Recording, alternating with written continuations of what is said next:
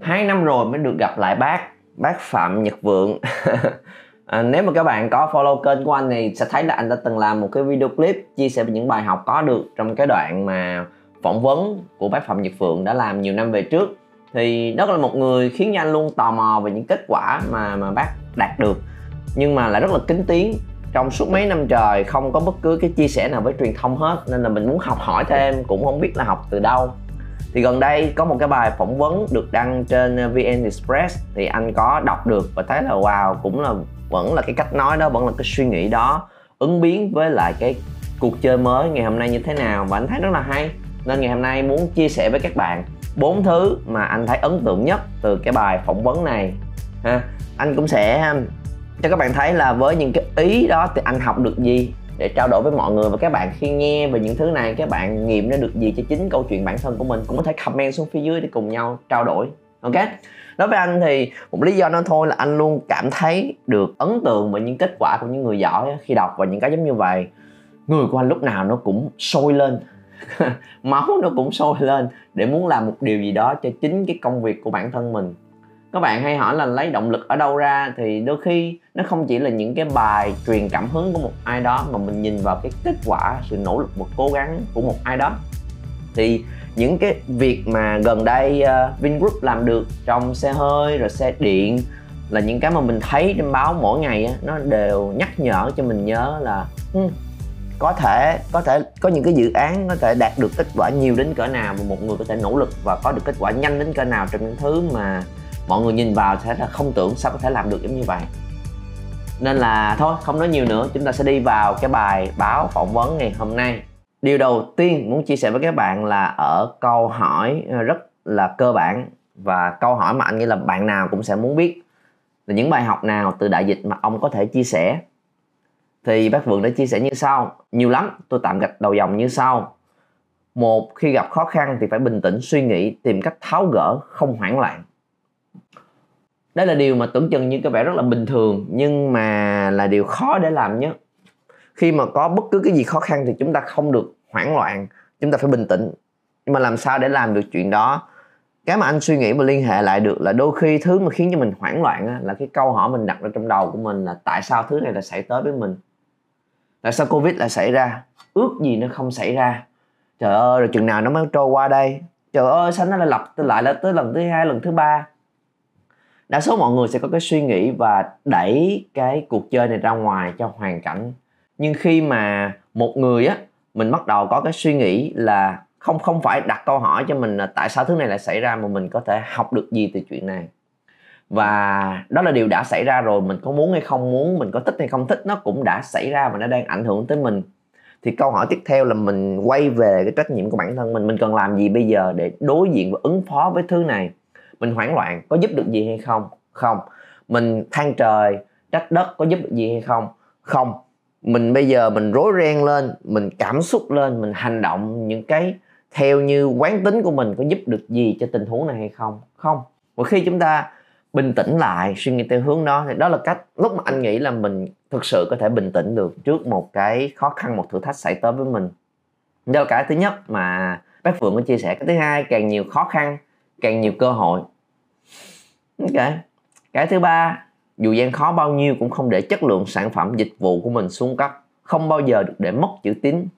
Đây là điều mà đối riêng với bản thân anh và cả học viện cũng rất là thấm thía. Tụi anh cũng liên tục nhắc nhở nhau về câu chuyện này, là dù gì đi chăng nữa, cái quan trọng nhất, cốt lõi của một cái business, của một cái công việc bất kỳ, là cái sản phẩm mình mang lại cho ngoài thị trường nó có tốt hay không hầu hết tất cả mọi người, những cái khách hàng đều có thể hiểu được cái gì là chiến dịch truyền thông, marketing, quảng cáo. Họ đang bán hàng cho mình. Và anh nghĩ là bây giờ người dùng thông minh hơn rất là nhiều. Họ biết đây là bán hàng nè. Và họ biết đây là cái cái mức phí đặt ra nè. Thậm chí họ có thể biết được giá cao, giá thấp như thế nào luôn. Nhưng mà người dùng thông minh và người dùng cũng rất là khách quan. Tôi sẵn sàng để bỏ ra một cái chi phí đầu tư để mua một thứ gì đó cho bản thân của mình miễn là nó tốt còn những cái mà mà từ ngày xưa, chúng ta chỉ dùng quảng cáo, chỉ dùng những cái chiến dịch và dùng những cái mẹo truyền thông để thu hút khách hàng nó không còn nữa. Bởi vì ngày hôm nay, bất cứ lúc nào người ta cũng có thể chia sẻ một cái review về một sản phẩm nào đó. Nên chỉ cần một lần làm sai thôi là lúc mà chúng ta để mất hết toàn bộ chữ tín. Mất chữ tín là sẽ không còn làm được bất cứ điều gì được hết. Nên là ở quy mô nhỏ hơn trong công việc của mình cũng vậy. Bất cứ điều gì xảy ra thì chúng ta phải giữ được cái chất lượng trong công việc của mình. Đó là điều quan trọng nhất. Hả và liên tục rèn luyện, hoàn thiện bản thân cũng như hệ thống doanh nghiệp của mình, tai họa có thể ập xuống rất nhanh, rất khủng khiếp như đợt dịch vừa rồi nếu yếu kém sẽ có tồn tại.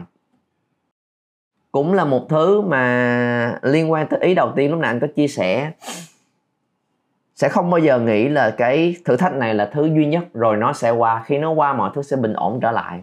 Một cái người mà chúng ta đối diện với chuyện nó hiệu quả sẽ luôn suy nghĩ xem là nếu nó sẽ đến lần thứ hai thì sao? Nhưng lỡ nó không sẽ đến lần thứ hai thì sao? Nhưng lỡ nó xảy đến lần thứ hai thì sao? Lỡ nó không xảy đến thì đâu có gì đâu mình để bàn. Nhưng lỡ nó vẫn xảy tới lần thứ hai, lần thứ ba thì sao? Thì mình cần phải chuẩn bị gì bây giờ? Đó là thứ mà mà nó sẽ giúp cho mình cái tinh thần chuẩn bị và không chủ quan. Nhưng đại dịch này rồi cũng sẽ à, kiểm soát được. Và nó nó sẽ không phải là thứ duy nhất ập tới. Sẽ có những cái mới ập tới nữa. Nên làm sao lấy cái đại, đại dịch vừa rồi là cái hồi chuông cảnh tỉnh để mình chuẩn bị kỹ lưỡng hơn để chuẩn bị sẵn sàng trước bất cứ biến cố nào xảy ra. Là một cái tinh thần rất là hay. Cái cuối cùng trong những bài học mà bài báo này có chia sẻ mình khó thì còn những người khó hơn rất nhiều. Nếu mình giúp đỡ chia sẻ được cho họ thì trong lòng thanh thản mình có động lực để tiếp tục phấn đấu mạnh mẽ hơn. Đây cũng là điều mà trong ngay cả đợt dịch vừa rồi tụi anh cũng nhận ra được đây là cái mà một người nhắc nhở anh là vợ của anh. Khi có những cái đợt mà từ thiện á anh thật sự cũng không để ý tới những chuyện đó lắm mấy bạn. Nhưng mà vợ anh nói à có cái đợt từ thiện bên kia họ có ờ, trong cái tòa nhà của mình có kêu gọi nè hay là mình đóng góp đi. Anh cũng giật mình. Thật ra anh có khựng lại một vài giây để suy nghĩ. Trời trong cái hoàn cảnh này mình cũng khó. Mình cũng có những khó khăn của riêng mình. Ờ, đóng góp hả? Nhưng mà sau đó suy đi nghĩ lại và hai vợ chồng bàn bạc với nhau thì thấy là um, thật ra là mình mình mình đang, mình cũng không phải là là là gặp một cái quá lợi thế gì, mình cũng có những khó khăn của riêng mình, nhưng sẽ có nhiều người còn khó hơn nữa. Mình giúp được bao nhiêu thì cứ giúp, không được được quá nhiều thì giúp được ít. Và tụi anh cũng nỗ lực để có thể góp một tay vào chung với những cái chương trình kêu gọi từ thiện đó. Sau này à, anh nghĩ lại là thật ra cái chuyện đó không chỉ làm để để giúp ích cho người khác, không chỉ là à, giống như bác Phượng có chia sẻ là trong lòng thanh thản mình có sẽ thêm động lực để tiếp tục phấn đấu mạnh mẽ hơn. Đối với anh nha nếu nghiệm lại cái chuyện nó không chỉ giúp ích cho người khác mà nó còn giúp ích cho chính bản thân của mình nữa. Bởi vì khi mà mình cho đi đó là cái thông điệp gửi tới trong đầu của mình tới cái bộ não tiềm thức của mình á, là mình đang là người rất là đủ đầy. Tiếng anh nó có một từ rất là hay là abundance mindset chứ không phải là scarcity mindset. Là một cái mindset thiếu thốn. Lúc nào mình cũng thấy mình thiếu hết trơn lúc nào mình cũng thấy mình chưa đủ. Nên là mình sẽ tiến tới và tìm cách lấy cho mình thôi. Nhưng mà nếu mà mình có góc nhìn là đủ đầy á, mình thấy là ok, mình ngon lành, mình đầy đủ, thì chính cái suy nghĩ đó sẽ hút về cho mình nhiều cái kết quả và nhiều cái sự tốt đẹp hơn mà nó nhắc nhở cho bản thân của mình biết là mình vẫn ok mình vẫn tốt đẹp. Còn cái trạng thái lúc nào cũng sợ thì luôn liên tục nhắc cho mình nhớ là mình thiếu. À, mình đang thiếu thốn tiền bạc nè mình đang gặp rất nhiều khó khăn nha mình vẫn chưa đủ giỏi nha. Thì cứ liên tục nhắc nhở cho mình nhớ những cái điều tiêu cực qua cái hành động là cái gì mình cũng giữ lại cho mình hết và nó sẽ có một cái hình ảnh mà bản thân mình nhìn nhìn ra về mình mình sẽ hút về những thứ không hay không tốt đẹp đó. Nên thật ra là nó không chỉ để giúp cho người khác mà còn giúp cho chính bản thân mình nhìn nhận một cái điều hay ho và hình ảnh tích cực về bản thân của mình nữa. Đôi khi cái sự giúp đỡ đó nó sẽ quay ngược lại cho mình lúc nào mình không hay. Đây là thứ mà chúng ta hay nghe nói, đúng không? Nhưng anh cũng gặp được trong mùa dịch vừa rồi luôn. Khi mà làm những hành động đó, có một cái lần mà tụi anh mua trái cây của một cái bạn bán trái cây mà trước đó không quen biết nha, sau đó tìm, tại vì tìm trái cây trong cái mùa giãn cách vừa rồi rất là khó khăn. Mà khi mà mua để mà tặng cho người này người kia thì tụi anh tìm thấy một cái cái cái bạn mà bạn đó ờ, là cái người mà mà cũng bỏ ra số tiền riêng của mình để mua một chiếc xe cấp cứu, ok? Để chở những cái người bệnh nhân mà không thể nào đi được trong cái mùa dịch vừa rồi. Mà bạn đó có bán trái cây nữa mà lúc đó tụi anh không hề biết là bạn đó có xe cấp cứu, chỉ mua trái cây thôi. Nhưng sau một hồi đến cái đợt mà ba mẹ của anh bị bệnh á, và phải cần có xe cấp cứu để chở về bệnh viện liền mà thời điểm các bạn biết rồi, gọi rất là thiếu thốn về xe tụi anh đang rối loạn mình không biết như thế nào hết. Thì có những ai mà mình có thể biết được, hỏi hết hỏi hết tất cả mọi người, vô tình hỏi đúng cái bạn đó. Và bạn nói nó nói là dạ em cũng có đang có cái xe cấp cứu để chở từ thiện đây. Địa chỉ ở đâu nhắn qua cái là em tới liền. Và thế là cái bạn bán trái cây đó như một thiên thần từ đâu rơi xuống giúp đỡ tụi anh ở thời điểm mà có tiền cũng không thể xoay sở được. Có tiền cũng không kiếm đâu ra được một chiếc xe cấp cứu ở thời điểm đó để order, để gọi tới, để họ tới cứu giúp mình và anh thực sự thấy là khi mà mình cho đi trong cái phạm vi khả năng mình có thể giúp được, đến một lúc nào đó mình sẽ nhận lại nó. Và cái lúc mà mình không ngờ nhất đó là cái ờ, trải nghiệm của anh. À, điều thứ nhất, điều thứ hai là một cái mà anh thấy rất là hay trong cái bài phỏng vấn này. Câu hỏi là nên hiểu như thế nào cho đúng về mô hình phi lợi nhuận ở các mảng của Vingroup như là y tế, giáo dục. Hiện nay trong khi mức phí các dịch vụ này đều vượt xa thu nhập bình quân của người dân trong nước. Thì à, bác Phượng trả lời là phí lợi nhuận là hoàn toàn không thu lợi nhuận về cho cổ đông, mà để lại cho công ty tiếp tục phát triển, mở rộng và nâng cấp chất lượng dịch vụ. Phi lợi nhuận không có nghĩa là miễn phí hoặc cung cấp dịch vụ giá rẻ, mà có nghĩa là toàn bộ lợi nhuận công ty làm ra chúng tôi sẽ đóng góp lại cho xã hội. Các dịch vụ giá cao nhưng chúng tôi cho rằng người nghèo cũng gián tiếp được thụ hưởng các lợi ích. Ví dụ, người giàu có tiền vào Vinmart sẽ giải phóng bác sĩ giường bệnh ở các bệnh viện công. Người nghèo sẽ được phục vụ nhanh hơn tốt hơn. Vinschool cũng tương tự thế. Cái ý đầu tiên thì anh không ngạc nhiên về chuyện phi lợi nhuận. Mọi người hay nghĩ là phi lợi nhuận là là sẽ không có tiền lợi nhưng không có tiền lợi làm sao mà có thể phát triển ra được cái cái kết quả lớn hơn được? Tại vì làm cái gì cũng phải có lời. Để mà đầu tư phát triển thì cái khác ở cái doanh nghiệp mà không phải phi lợi nhuận á, là có lời xong họ sẽ chia cho cổ đông. Ờ, à, sẽ giám đốc sẽ được bao nhiêu CEO sẽ được bao nhiêu người chủ doanh nghiệp sẽ được bao nhiêu rồi chia phần thưởng cho những cái nhân viên trong công ty xuất sắc nhất sẽ được bao nhiêu. Rồi giữ lại một phần bao nhiêu để tái đầu tư vào trong công ty trong lần sau trong năm sau. Phi lợi nhuận thì vẫn phải có khả năng vận hành doanh nghiệp để tạo ra một số tiền lời nhất định nhưng sẽ không chia cho bất cứ ai trong cái ban quản trị hết mà là tiếp tục hoàn vào để đầu tư vào chất lượng và dịch vụ và phát triển để mang lại nhiều giá trị hơn cho người khác chứ không lấy tiền lời cho việc cá nhân của từng người đóng góp vào trong đó. Thì cái đó gọi là phi lợi nhuận thôi. Nên là để làm được những cái việc từ thiện những việc phi lợi nhuận cũng cần phải rất rất là giỏi. Chứ không phải là chỉ với một cái tinh thần tới là à tôi không cần gì hết. Bán thiệt là rẻ cũng được. Cái chỗ này à, mua chín bán lại 9.1 thôi là xíu thôi cũng được. Vậy mới là tốt vậy mới là từ thiện. Thì nó còn là một cái suy nghĩ nó không bền vững và lâu dài. Mình vẫn phải bán trong một cái mức độ lợi nhuận hợp lý. 20% 30% 40% và mình mang lại chất lượng dịch vụ tốt để mà người ta sẵn sàng đầu tư để người ta quay trở về và mình có lợi nhuận và lợi nhuận nó dùng làm cái gì mới là quan trọng chứ không phải là tính toán sao cho lợi nhuận ít nhất. Là cái đầu tiên anh không ngạc nhiên lắm nhưng cái thứ hai mà bác vừa có chia sẻ khiến cái mà khiến cho anh òa oh, nghiệm ra được một thứ mới là ngay cả dịch vụ giá cao đó có thể giúp được đúng là cái dịch vụ của của Vin đều là cái ở mức cao đúng không? Nhưng mà nếu người giàu có tiền vào những chỗ đó rồi, thì những cái chỗ kia cũng sẽ giải phóng thêm về cái nhân lực, về cái cơ sở vật chất để những cái người mà chưa có đủ điều kiện có thể vào để thăm khám. Đó là điều mà anh nghĩ rất là hay, một tư duy rất là hiện đại. Tại vì mỗi một cái sản phẩm sẽ có những phân khúc khách hàng khác nhau. Và những cái mảng mà mà bên nhắm vào như y tế là lúc nào cũng bị quá tải hết, không bao giờ là đủ hết họ muốn làm cái ở phân khúc cao phân khúc cấp cao là, là điều quyền của mỗi người thôi phục vụ khách hàng ở chỗ nào. Và đây là cái mà không chỉ giúp cho những người có phân khúc thu nhập cao mà nó cũng sẽ giúp cho những người ở dưới rộng rãi hơn không có bị nếu không có cái này thì ở dưới mọi người sẽ bu vô một chỗ thì bây giờ tạo ra một chỗ mới. Thì ở phía dưới này sẽ trống trải hơn thì đó là một suy nghĩ anh nghĩ, anh nghĩ là mới mẻ. Điều thứ ba câu hỏi là Jim Collins trong cuốn sách từ tốt đến vĩ đại, cuốn sách mà ông yêu thích, có đề cập khái niệm con nhím và mô hình ba vòng tròn khi phân tích về bí quyết để các doanh nghiệp vĩ đại. Về cơ bản, các doanh nghiệp đó dù có làm nhiều thứ, nhiều lĩnh vực cũng đều xoay quanh con nhím và ba vòng tròn của mình. Nếu chệch ra thường thất bại, vậy con nhím của Vingroup là gì? Câu trả lời, tôi đọc, thích sách nhưng nhiều khi không làm theo sách. Với tôi, khái niệm con nhím cũng chưa thật sự hoàn hảo, vì nếu đạt được cả ba vòng tròn của khái niệm này, làm việc mình đam mê nhất, làm việc mình có thể làm giỏi nhất thế giới và làm việc có hiệu quả kinh tế rõ nét, thì còn gì phải bàn nữa đâu.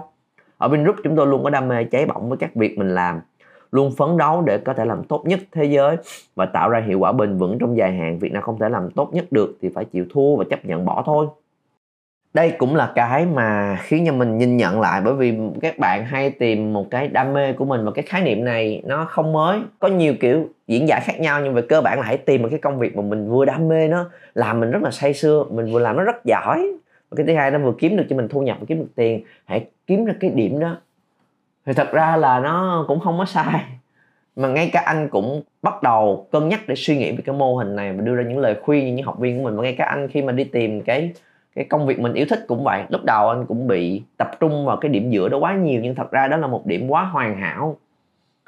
Đôi khi nó làm cho mình bị sai hướng là gì? Mình cứ chờ đợi mình chờ một cái khoảnh khắc hoàn hảo nhất cái công việc mà đáp ứng đủ ba tiêu chí này tôi mới làm, còn không được tôi không làm. Thì nó thành ra cái thế ổng ẹo, thành ra cái thế đòi hỏi, thành ra cái thế là mình chưa có gì hết mà mình cứ cố gắng tìm một thứ perfect. Trong khi chữ P khác hay hơn là progress, là tiến triển, tiến bộ còn chúng ta hãy bắt đầu ở bất kỳ cái chỗ nào trong ba vòng này. Và thật ra là nếu mà thực tế hơn, hãy bắt đầu bằng cái vòng mà mang lại hiệu quả kinh tế để nuôi sống bản thân của mình. Có cái công việc để có được thu nhập nữa chứ. Hoặc là cái việc mà mình làm giỏi nhất để mình mang lại kết quả giá trị cho người khác. Mình càng làm giỏi hơn thì mình sẽ dần dần tiến về phía trước. Và trong lúc mình tiến về phía trước, có khi mình sẽ bắt đầu tìm ra được một cái gì đó mình thực sự yêu thích và đam mê. Đừng bỏ cuộc cho tới khi tìm được cái công việc mà nó có nhiều cái yếu tố giống như vậy mà đừng để nó là một cái mức hoàn hảo, cái mức chặn tiêu chuẩn cho mình để mà mình không bao giờ làm cái gì lệch ra khỏi đó hết, thì nó sẽ khiến cho mình chần chừ. Ha? Cái nào mà cái tốt nhất mình có thể làm ở thời điểm hiện tại là cái mà chúng ta có thể tiến tới. Nó không chỉ áp dụng cho một cái doanh nghiệp ở quy mô lớn như là Vingroup, nó áp dụng cho một người, áp dụng để tìm ra cái công việc mà mình thực sự muốn làm nhé anh nghĩ cũng giống như vậy. Điều thứ tư cái cuối cùng chia sẻ với các bạn trong ngày hôm nay đó là câu hỏi quyết định không làm gì cũng quan trọng, chẳng kém việc chọn ra những quyết định việc mình sẽ làm. Những lần ông chốt dừng các dự án của Vin đã diễn ra thế nào, có vẻ ông dừng cũng nhanh như khi lập nó. Thì anh tóm gọn lại cái câu trả lời ha. Tôi tư duy khá đơn giản, những dự án không làm được thì cũng phải sòng phẳng mà nhận thất bại rồi dừng những cái cần bán để thêm nguồn lực cho các dự án trọng điểm khác thì chấp nhận bán. Cái nào đã không còn phù hợp sau một thời gian vận hành thì không nên cố. Việc dừng lại khó khăn và suy tính lâu hơn nhiều so với việc được quyết định thành lập ban đầu. Vì khi đã có cán bộ nhân viên của mình tham gia, đã có khách hàng và tính sao cho vẹn toàn. Thì đây cũng là một cái suy nghĩ rất là thực tế, bởi vì hầu hết mọi người sẽ nghe những cái câu lời khuyên như là hãy kiên trì đến cuối cùng, đừng bao giờ bỏ cuộc trong bất cứ thứ gì hết. Nhưng thật ra là càng làm nhiều càng có nhiều kinh nghiệm hơn thì anh lại càng nhìn ra một điểm rất là quan trọng là chúng ta phải thấy được những cái gì. Đó là thất bại, mình phải give up. Mình phải có khả năng give up. Bỏ cuộc trong những thứ mà những cái đó nó sẽ không không thể nào mà thành công như mà mình dự định được. Và bỏ cuộc ở đây là không bỏ cuộc trong đường dài thôi. Trong một cái trận đánh nhỏ, có khi chúng ta phải chịu thua là mình đã fail rồi. Để dừng lại, để đừng có bị cố chấp trong cái cuộc chiến dài hơi hơn mình sẽ không bỏ cuộc. Yes. 5 năm 10 năm cho cái, cái định hướng mà mình muốn vươn tới nhưng sẽ có những thứ mà mình chọn sai. Và ngày xưa anh cũng đã từng lúc mới đầu những một hai năm đầu tiên khi mà học cách để phát triển bản thân theo đuổi những công việc mình yêu thích anh áp dụng chuyện nó máy móc lắm. Cái gì cũng phải kiên trì kiên trì cố làm cố làm. Mặc dù cái việc đó nó thực sự không phù hợp với mình mặc dù cái việc đó là mình đã thấy là nó fail nó thất bại rồi nhưng mà cứ cố cố cố cố cố cố cố hoài nhưng cuối cùng nó vẫn thất bại và cái thời gian nó kéo dài rất nhiều. Có những cái phải 3 năm 5 năm anh mới nhận ra là nếu mình dừng nó ngay từ sớm thì tốt biết mấy. Thì sau này cái khả năng mình nhìn nhận lại để biết là cái nào nên đánh, cái nào nên bỏ, cái gì mà mình quyết làm, cái gì mình quyết sẽ không làm nó cũng quan trọng không kém. Và cách để làm sao làm chuyện đó thì ở phía dưới này, bác vượng cũng có một gợi ý anh nghĩ là rất là hay. Là gì? Phải nói là nhìn chung thói quen xấu của chúng ta là cứ nêu vấn đề lên rồi cả tháng sau mới quay lại. Còn chúng tôi đã nêu vấn đề, chỉ trong một, hai ngày là phải giải. Nếu khó quá thì treo, để đó từ từ. Nhưng mấy ngày sau quay lại, chốt bằng được là xui hay ngược. Không quyết làm là ngược luôn, tức là bỏ. Nghĩa là gì? Nghĩa là mình đề ra một ý kiến nào đó mình muốn làm, thì sắp xếp để mà tiến hành nhanh chuyện đó. Nếu còn vài cái cân nhắc, suy đi tính lại thì ok, để từ từ suy nghĩ và tìm đủ thông tin tiếp. Tới khi ngày quyết định ra cái quyết định rồi á, thì sao? Có quyết đánh không? Thì còn những chần chừ cũng cũng còn băn khoăn, thì suy ra là không đánh. Bỏ ô, nhưng mà vẫn còn thấy cái cơ may có thể đánh được. Đôi khi ngày hôm đó vẫn là 50 50 50 50 nghĩa là bỏ, ngược. Không, tập trung vào chuyện khác. Còn nếu mà ngày hôm đó cái quyết định đánh là 80 phần trăm rồi, người này nói là không không nên đánh mà. Nói qua nói lại thảo luận mà thấy là đánh được, chắc thắng. Thì tiến hành. Còn chỉ cần có một vài cái băn khoăn còn lưỡng lự thì không để cái lưỡng lự đó quá lâu. Mà quyết được liền để mà tập trung vào những cái gì mình đi thì đi cho nó tới nơi, tới chốn. Thì đó là bốn cái bài học mà bốn cái phần trả lời mà anh thấy là rất là hay ho và và một cái bài học mới của anh khi đọc cái bài phỏng vấn này. Còn các bạn, tụi anh anh có để link ở phía dưới trong cái phần mô tả các bạn thể tự xem để có những trải nghiệm của mình. Và còn cái nào hay ho nữa không? Chia sẻ xuống phía dưới để chúng ta cùng trao đổi và học tập với nhau nghe